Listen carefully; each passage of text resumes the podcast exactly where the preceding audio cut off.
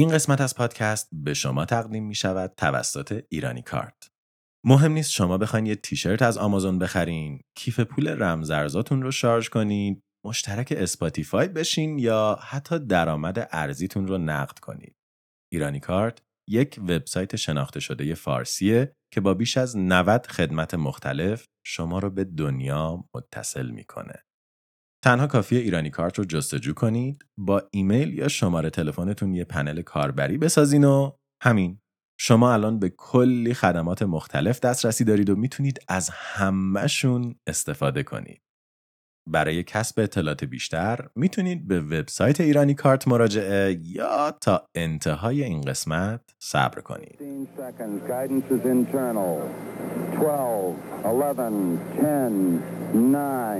20 جولای سال 1969 یک روز معمولی نبود.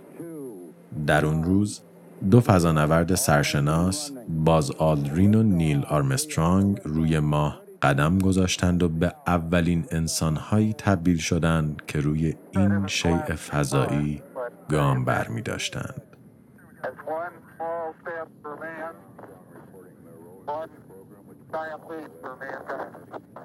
حالا دقیقا 33 سال از اون روز تاریخی میگذشت و اورب رابینسون می‌خواست با انجام مأموریت ویژه‌ای که اون رو بر عهده گرفته بود یاد این دو فضانورد رو زنده نگه داره.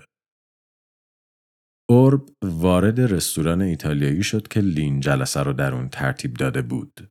اون داشت چند دقیقه با تأخیر به قرار می رسید.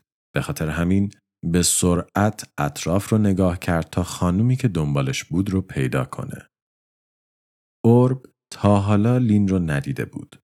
تمام گفتگوی اونها از طریق ایمیل اتفاق میافتاد و به همین خاطر طرفین هر دو نشانه هایی رو برای تشخیص دیگری به هم داده بودند. با کمک همین نشانه ها اورب لین رو پیدا کرد و سر میزش نشست. اورب رابینسون بسیار جوانتر از چیزی بود که لیندا فکرش رو می کرد. درست مثل پیام های الکترونیکی اورب در واقعیت هم از اعتماد به نفس بالایی برخوردار بود و به نظر می رسید می دونه داره چی کار می‌کنه. بعد از سلام و احوال پرسی، اورب مستقیم رفت سر اصل مطلب. اون از یکی از بستگان خود مجموعه ارزشمند هدیه گرفته بود و می‌خواست اون رو به لین بفروشه. بسته آماده و منتظر تحویل گرفته شدن بود. اگر لین تایید نهایی رو داده و پول رو به اورب می‌داد، مجموعه متعلق به اون می‌شد. کلکسیونی از نادرترین سنگ هایی که می‌شد در زمین پیدا کرد. بسته ای که شامل سنگ های جمعآوری شده از سطح ماه در تمامی معمولیت های ناسا بود. کلکسیونی که میلیون ها دلار قیمت داشت و هیچ نمونه مشابهی از اون در جهان وجود نداشت. لیندا برای دقایقی از رستوران خارج شد تا به همسرش زنگ بزنه و خرید رو نهایی کنه. اون سپس دوباره به داخل برگشت و روبروی فروشنده نشست. تصمیم نهایی گرفته شده بود. لیندا می‌خواست سنگهای ماه رو از اورب خریداری کنه. اورب، لیندا و همسر لیندا که اکنون به اونها پیوسته بود، آماده شدند تا برای برداشتن بسته به محل اقامت اورب برن. هرچند که نه لیندا و نه اورب هیچ کدوم نمی‌دونستند که طرف مقابل کسی که میگه نیست و داره به فرد دیگه دروغ میگه. بزرگترین سرقت علمی در تاریخ قرار نبود به این آسونی به پایان برسه. سلام. بخش اول کانی شناس انسانها در سال 1969 موفق شدند برای اولین بار روی ماه قدم بگذارند. دستاوردی شگفتانگیز که داستانش رو در مجموعه جنگ فضایی براتون تعریف کردیم. بعد از این مأموریت انسانها شش بار دیگه به ماه سفر کردند و در هر کدوم از این معمولیت ها بخشی از سنگ های روی ماه رو برای تحقیق و پژوهش با خود به زمین آوردند. در حال حاضر حدود 380 کیلوگرم نمونه از سنگ های ماه روی زمین موجوده و بیش از سه چهارم این سنگ ها در گاف صندوق های ناسا نگهداری میشه. اون یک چهارم باقی مونده هم در میان دانشمندان و کشورهای مختلف در حال چرخشه تا پژوهش های مختلف روی اونها انجام بگیره. حتی یه تیکه از این سنگ ها امروزه در دفتر جوزف بایدن رئیس جمهور ایالات متحده آمریکا قرار گرفته. همه اینها سنگ های ماه رو به یکی از کمیابترین مواد در کره زمین تبدیل کرده. طبق برآورد ناسا در سال 1973 هر یک گرم از سنگ های ماه این سازمان بیش از 52 هزار دلار ارزش داشت. عددی که با 340 هزار دلار آمریکایی امروزی برابری می‌کنه و قیمتی بالاتر از طلا، نقره و حتی پلوتونیوم داره. پس طبیعی بود که الکس امرمن از دیدن آگهی فروش اون در یک ایمیل غیر رسمی تعجب کنه. الکس امرمن یک کانیشناس بلژیکی بود که کلکسیون نسبتاً بزرگی از سنگهای کمیاب و عجیب و غریب روی زمین رو جمع آوری می کرد. در یک روز بهاری در سال 2002 اون ایمیلی رو دریافت کرد که در اون آقایی که خودش رو اورب رابنسون نامیده بود تعدادی از سنگهای ماه رو که ادعا کرد در کلکسیونش داره برای فروش گذاشته بود. الکس تنها کسی نبود که این ایمیل رو دریافت می کرد. با کمی جستجو اون متوجه شد که همکاران دیگش هم در بلژیک و دیگر کشورها چنین ایمیلی رو دریافت کرده بودند. فرد ناشناسی که می‌خواست تعدادی سنگ ماه رو با قیمت زیادی به اونها بفروشه. الکس نه علاقه به سنگ ماه داشت نه حتی جایی برای همچین چیزی در کلکسیونش می‌دید. علاوه بر این، اون می‌دونست که داشتن مقادیر بیشتر از چند گرم سنگ ماه جرم تلقی میشه. این سنگ ها چیزی نبودن که در بازار سفید یا حتی سیاه خرید و فروش بشن. به خاطر همین یا اورب رابینسون داشت دروغ می‌گفت تا از چند کلکسیونر کلاه برداری کنه یا واقعا به روش های غیرقانونی به مجموعه سنگ های نایاب خودش دست پیدا کرده بود. و در هر دو صورت الکس کنجکاو بود تا سر از کارش در بیاره. الکس به اورب ایمیل زد که اون تمایل داره تا سنگ ها رو خریداری کنه ولی قبلش باید مطمئن بشه تا اورب داره راست میگه و واقعا به همچین سنگ هایی دسترسی داره. و خب دیگه جوابی از اورب نیومد. الکس با خودش فکر کرد که اون احتمالا یک کلاهبردار بوده و چون واقعا سنگ ها رو نداشته بیخیال کار خودش شده. ولی بعد از چند روز اون یک ایمیل دیگه از اورب دریافت کرد. اورب حاضر بود تا در یک قرار ملاقات ثابت کنه اون واقعا سنگ هایی که ادعا می کرد رو در اختیار داره. بخش دوم کارآموز مرکز فضایی لیندون بی جانسون در سال 1965 در تگزاس را اندازی شد. مجموعه ای که برای پروازهای سرنشیندار ناسا طراحی شده و فعالیت‌های آموزشی، تحقیقاتی و کنترل پروازهای سرنشیندار در اون انجام میشه. این مرکز فضایی هر سال چندین دانشجوی نمونه از سرتاسر سر کشور رو انتخاب می‌کنه تا دوره کارآموزی خود رو در این مرکز و در شناخته شده ترین سازمان علمی در جهان و زیر نظر باهوشترین ذهنهای صنعت بگذرونن. یکی از این دانشجویان نمونه تد رابرتس نام داشت. اون در دانشگاه یوتا مشغول تحصیل در رشته های زمینشناسی، فیزیک و ژئوفیزیک بود. ریاست انجمن ستاره شناسی دانشگاه رو بر عهده داشت در موزه تاریخ طبیعی دانشگاه داوطلبانه فعالیت می کرد و جزو با استعدادترین دانشجویان ایالت یوتا به شمار می رفت. تد دو استاد داشت که در ناسا مشغول به کار بودن اما خودش اولین دانشجو از دانشگاه یوتا بود که برای کارآموزی در مرکز فضایی جانسون انتخاب می‌شد. تد می‌خواست روزی فضانورد بشه و کارآموزی در ناسا برای اون یک فرصت استثنایی به شمار می‌رفت. به خاطر همین اون از یوتا به تگزاس اسباب کشی کرد تا در این مجموعه مشغول به کار بشه. تد و دیگر همکلاسیانش در ساختمان 31 شمالی کار می کردند. جایی که امنترین گاف صندوق ناسا در اون واقع شده بود. ساختمان 31 شمالی جایی بود که همه سنگ های جمعآوری شده از معمولیت های فضایی در اونجا انباشته می‌شد و دانشمندان ناسا بر اساس درخواست هایی که دریافت می کردند بخش های اندک این مجموعه ارزشمند رو برای محققین سراسر کشور میفرستادند. گاف صندوقی که کشوهای اون دور از اکسیژن و پر شده با نیتروژن بود تا از خراب شدن این سنگ های ارزشمند جلوگیری کنه. اتاقی که امنیت اون از گاف صندوق فدرال رزرو بانک مرکزی ایالات متحده آمریکا هم بیشتر بود و هیچ کس نمی‌تونست وارد اون بشه. اما این تنها جایی در ساختمان 31 نبود که می‌شد سنگ های ماه رو در اون پیدا کرد. تد زیر نظر دکتر اورد گیبسن کار می‌کرد. یک اخترزیست شناس سرشناس در ناسا که سی سال از عمر خودش رو به بررسی سنگ های ماه اختصاص داده بود و داشت برای انتشار کتاب خودش درباره این موضوع آماده می‌شد.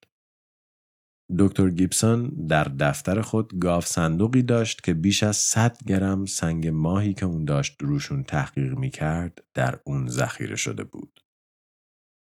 تد بعد از مدتی متوجه شد که دکتر گیبسون هر بار قبل از اینکه در گاف صندوق خودش رو باز کنه کاغذی رو از بالای اون برداشته و پشتش رو نگاه می‌کنه. دکتر فراموشکار احتمالا رمز گاف صندوقش رو پشت اون نوشته بود. گاف صندوقی که چند صد میلیون دلار سرمایه داخلش یافت می‌شد. و همین موضوع یک ایده به تد رابرتس داد. چرا اون نباید این سنگ های ماه رو برای خودش برداره؟ تد برای یکی از تعطیلات خود به یوتا برگشت تا موضوع رو با گوردون مکارتر مطرح کنه. تد با گوردون در انجمن ستاره شناسی دانشگاه آشنا و خیلی زود به دوست صمیمیش تبدیل شده بود.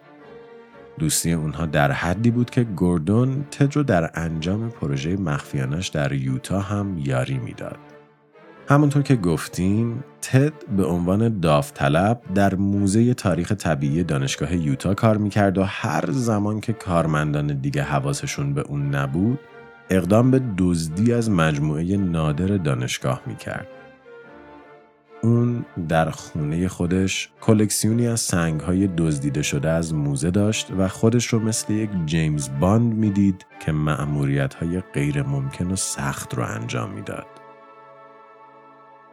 اما مأموریت فعلی تد رو شاید می‌شد غیر ممکن ترین مأموریت ها دونست.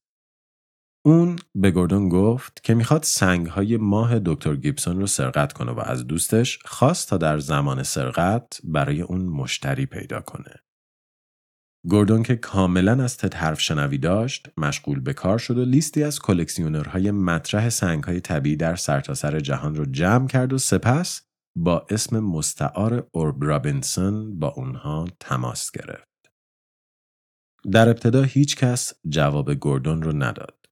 تکنولوژی ایمیل هنوز اونقدر فراگیر نشده بود و آدمها کمتر به پیامهای درون کامپیوترشون اعتماد می‌کردند.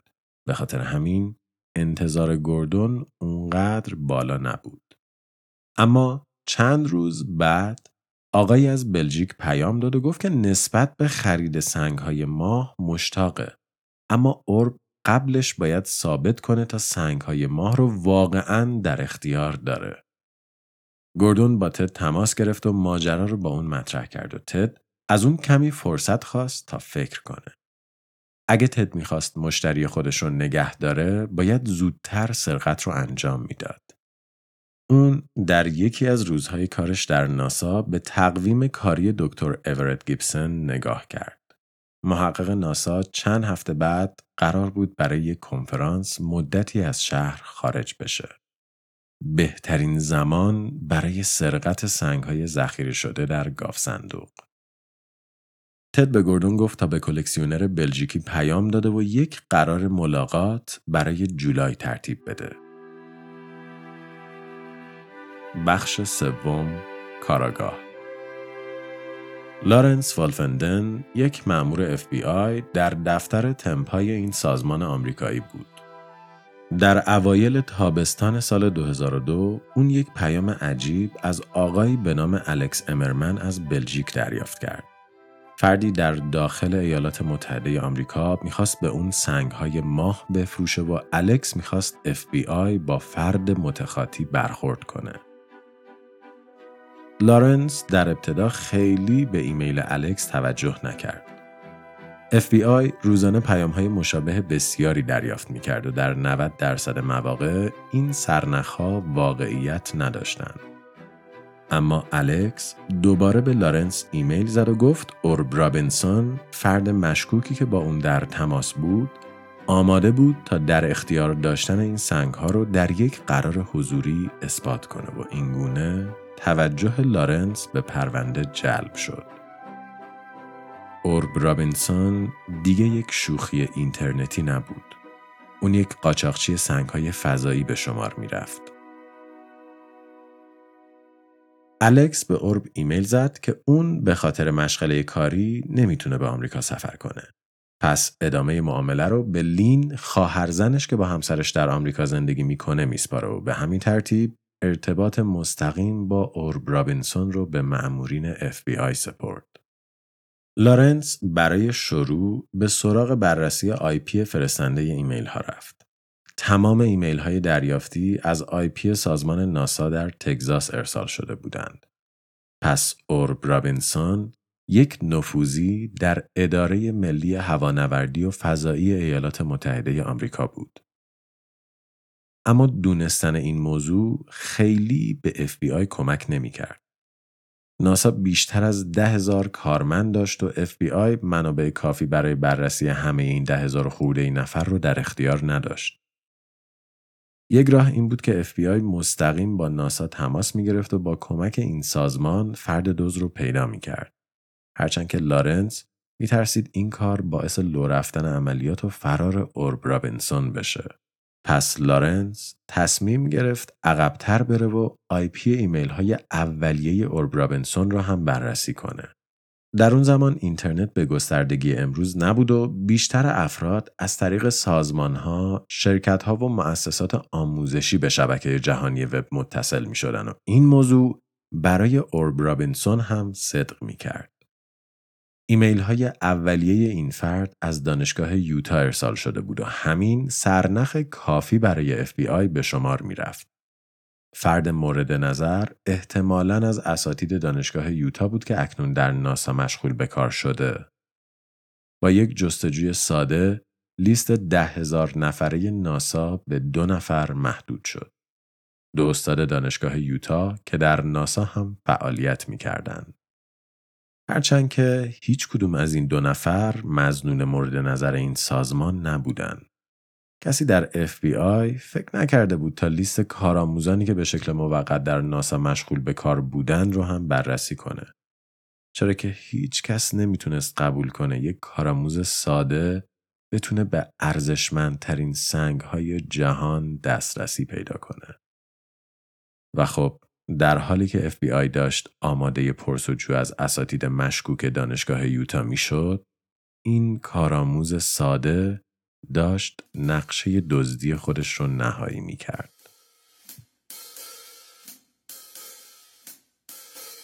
بخش چهارم ماه دزدی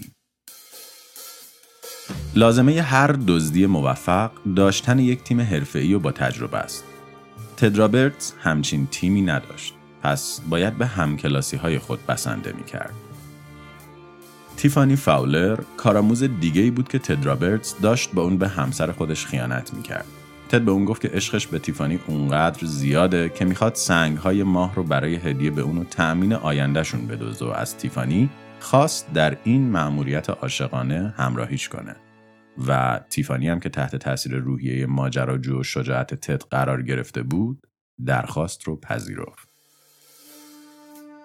شی سایر عضو دیگه تیم نخیلی حرفه‌ای تد سالپاینی اون در دوره آموزشی مدرسه فضایی جانسون بود.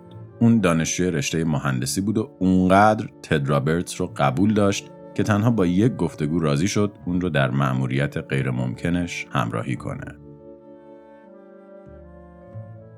خود مأموریت خیلی پیچیده نبود.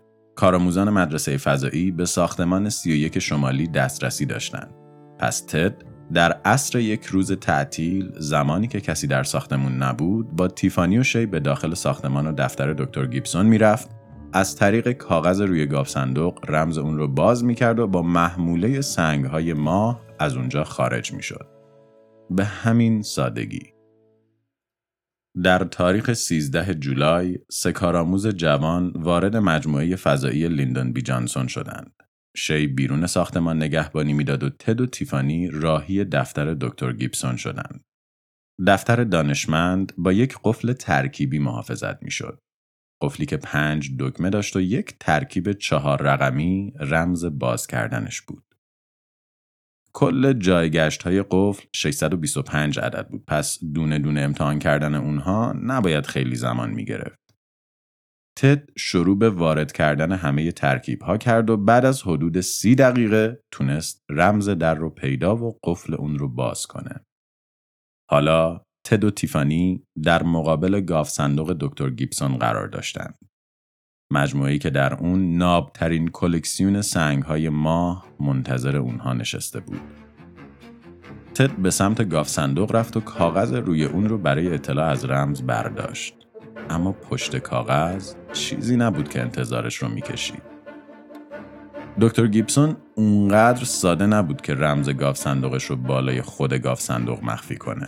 کاغذی که تد اکنون در دست داشت تنها یک الگوریتم یادآور بود که گیبسون بتونه با اون رمز گاوصندوق رو محاسبه کنه.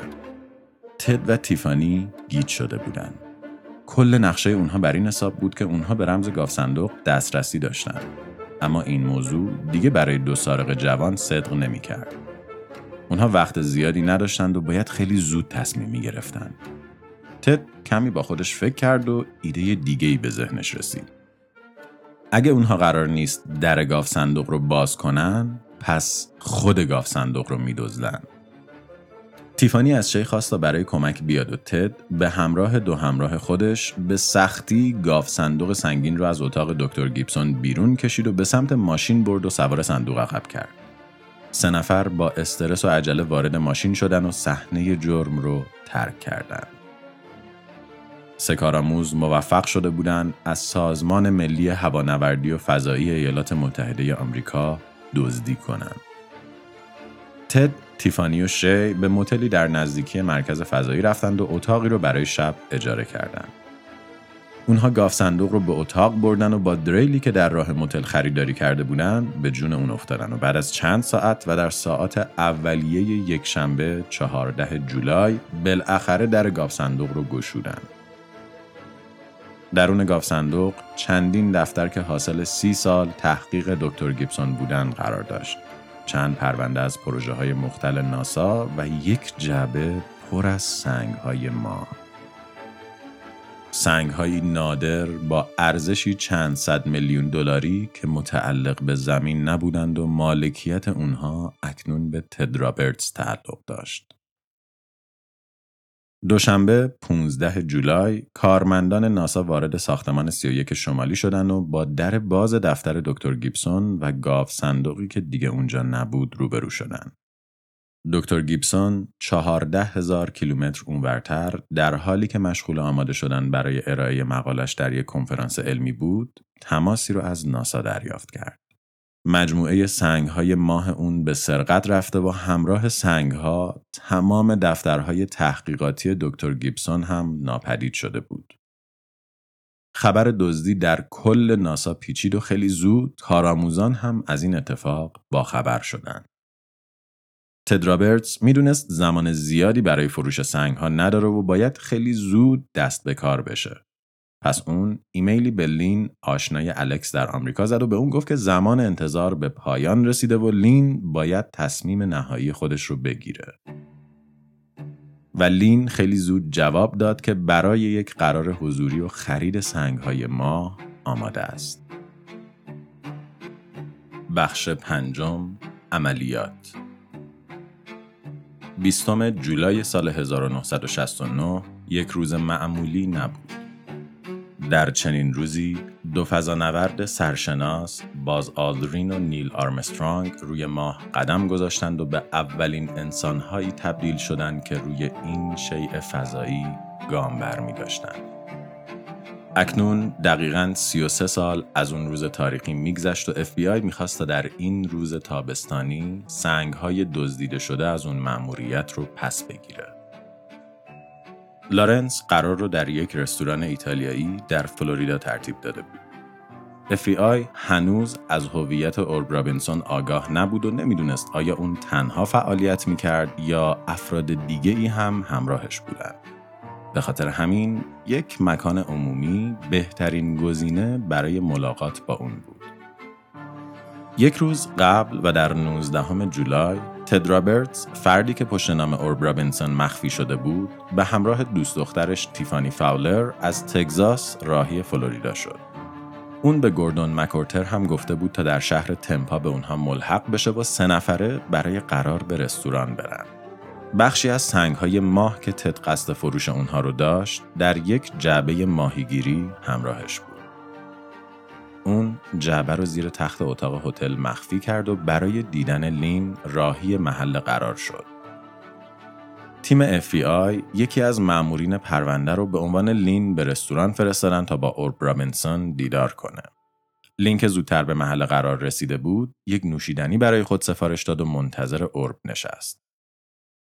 تد وارد رستوران ایتالیایی شد و تیفانی و گوردون برای پیدا کردن جای پارک اون رو تنها گذاشتن. اون داشت چند دقیقه با تأخیر به قرار می رسید. به خاطر همین به سرعت اطراف رو نگاه کرد تا خانومی که دنبالش بود رو پیدا کنه. لیندا با دیدن چهره فردی که خود رو اورب رابینسون نامیده بود تعجب کرد. اون جوانتر از اون بود که استاد دانشگاه باشه. تیم FBI در تعیین مزنونین پرونده اشتباه کرده بود. چند دقیقه بعد تیفانی و گوردون هم وارد رستوران شدند و کنار تد نشستند. لیندا برای دقایقی از رستوران خارج شد تا مثلا به همسرش زنگ بزنه و خرید رو نهایی کنه. اما در واقعیت اون داشت با تیم FBI تماس می گرفت.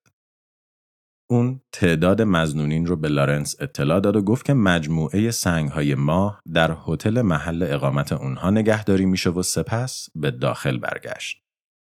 کمی بعد خود لارنس هم که مثلا نقش همسر لین رو ایفا می کرد وارد شد تا گروه رو تا هتل و جهت تحویل گرفتن سنگ ها همراهی کنه. لارنس نمی‌تونست لهجه بلژیکی رو خوب تقلید کنه به خاطر همین خیلی حرف نمی‌زد و این لین بود که هدایت گفتگو رو بر عهده داشت. بعد از توافق بر سر قیمت، تد، تیفانی، گوردون، لین و لارنس از رستوران خارج شدند تا به محل اقامت تد برند. تیفانی و گوردون در یک ماشین و تد و لارنس و لین در ماشین لین نشستند و به راه افتادند. در اون سوی شهر مأمورین FBI در محل هتل مستقر شده و آماده رسیدن دو گروه به صحنه جرم بودند. تیفانی و گوردون قبل از تد به هتل رسیدند. اونها ماشین رو پارک کردند و آماده پیاده شدن بودند که ناگهان دو ماشین FBI و چندین معمور به سمت اونها حمله ور شدن و ماشینشون رو محاصره کردند. لارنس و لین ماشین رو بیرون هتل پارک و با تد به سمت اتاق حرکت کردند. ولی در میانه راه و در حیاط هتل مامورین FBI به اونها نزدیک شدن و تد رو از میان لارنس و لین قاپیده و به دستانش دستبند زدند. بعد از دستگیری سه سارق، مامورین FBI به اتاق 905 رفتند و بعد از جستجوی کل اتاق جعبه ماهیگیری که شامل چند سنگ ماه بود رو پیدا کردند. عملیات با موفقیت به پایان رسیده بود. ماه دزدان دستگیر شده بودند. بخش شش پایان دادگاه سارقان خیلی زود و نسبتا سریع اتفاق افتاد. دادگاه گوردون مکورتر فردی که برای اولین بار نام اورب رابینسون رو خلق و به تد در ترتیب دادن قرار کمک کرده بود رو به چهار و نیم سال زندان محکوم کرد. شی و تیفانی دیگر همدستان تد رابرتز تنها به تحمل سه سال تعلیق مراقبتی محکوم شدن و خود تد رابرتز مغز متفکر پشت سرقت بزرگ ناسا حکم صد ماه زندان را از دادگاه دریافت کرد. هرچند که بعد از 90 ماه از زندان آزاد شد. امروز تد رابرتز به یک نویسنده و فیزیکدان تبدیل شده و در رویدادهای مختلفی مثل تدکس سخنرانی های ارزشی می‌کنه. سنگ هایی که اون دزدیده بود همه به ناسا برگشتند. هرچند که به خاطر خروج از محیط خلای آزمایشگاه و برخورد با هوا این سنگ ها دیگه در پژوهش‌ها قابل استفاده نیستند. و دفترهای دکتر گیبسون دفترهایی که نتیجه بیش از سی سال پژوهش در اونها نگاشته شده بود هیچ وقت پیدا نشدند.